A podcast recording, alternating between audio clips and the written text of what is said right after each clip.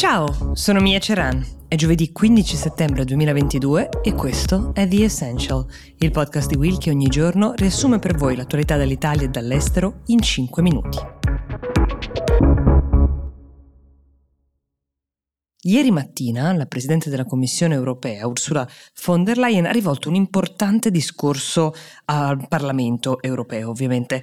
Si tratta del cosiddetto Stato dell'Unione, un evento che si ripete ogni anno, in cui la Presidente della Commissione fa sostanzialmente il punto sui risultati raggiunti nell'ultimo anno e presenta le priorità invece dell'anno successivo. Questa cerimonia prende ispirazione dallo State of the Union Address, che è il discorso del Presidente degli Stati Uniti, quello che lui fa ogni anno a entrambe le camere del Congresso quando sono riunite in sessione comune. Normalmente questi discorsi, oltre alla loro funzione formale, diciamo di rendicontazione delle attività svolte, assumono anche un grande valore simbolico, e questo perché servono a scandire le diverse fasi di una presidenza e permettono anche di tracciare un orizzonte di aspettative per i mesi a venire.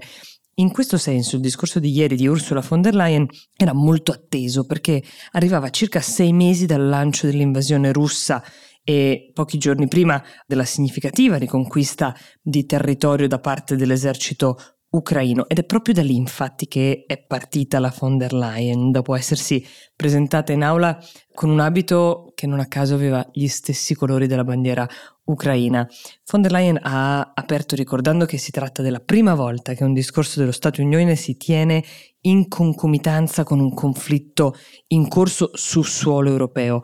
Poi ha continuato dicendo che non si tratta solo di una guerra contro l'Ucraina, ma anche contro la nostra economia, contro i nostri valori e contro il nostro futuro. Una guerra sostanzialmente tra autocrazia e democrazia. In aula era presente anche Olena Zelenska, che è la moglie di Vladimir Zelensky, il presidente ucraino. Von der Leyen ha poi elencato le difficoltà che la Russia sta avendo sul fronte economico, anche sul fronte della reperibilità di componentistica industriale, proprio in virtù delle sanzioni, come dire, stanno funzionando.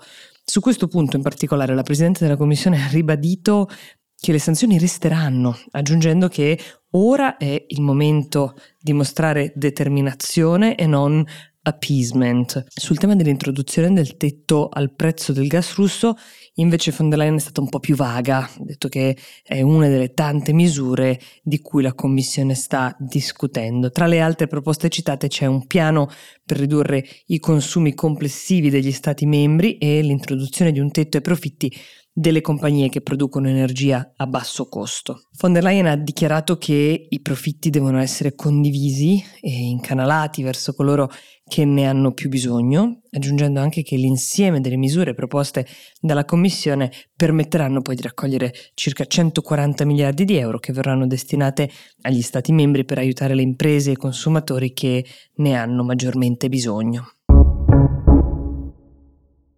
Negli ultimi anni si è parlato spesso del tentativo degli apparati statali russi di influenzare l'opinione pubblica di paesi occidentali con delle operazioni di disinformazione, soprattutto online.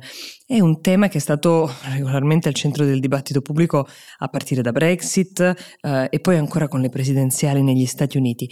Adesso però si è tornati a parlare di questo tema dopo la pubblicazione di un report del Dipartimento di Stato statunitense, secondo il quale la Russia avrebbe finanziato per un totale di almeno $300 milioni partiti politici, funzionari e, in generale, politici di più di 25 paesi di tutto il mondo. Il report del Dipartimento di Stato è stato inviato lunedì alle ambasciate statunitensi di tutto il mondo ed è stato il frutto del lavoro congiunto di diverse agenzie di intelligence. E in questo documento si legge che i russi sono soliti pagare in contanti, in criptovalute oppure con regali di lusso. I finanziamenti poi vengono spostati attraverso un'intricata rete di istituzioni per nascondere di fatto l'origine. Questa rete è composta da fondazioni private, da think tank, da gruppi della criminalità organizzata, da consulenti politici, da società di comodo e imprese statali russe, ma non solo.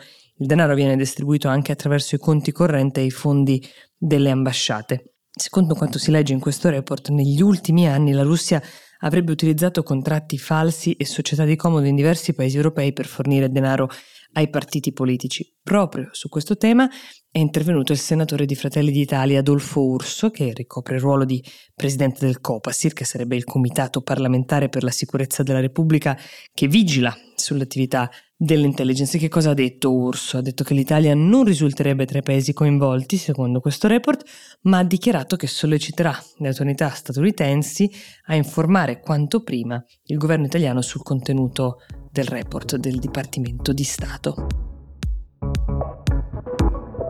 The Essential per oggi si ferma qui. Io vi auguro una buona giornata e vi do appuntamento a domani.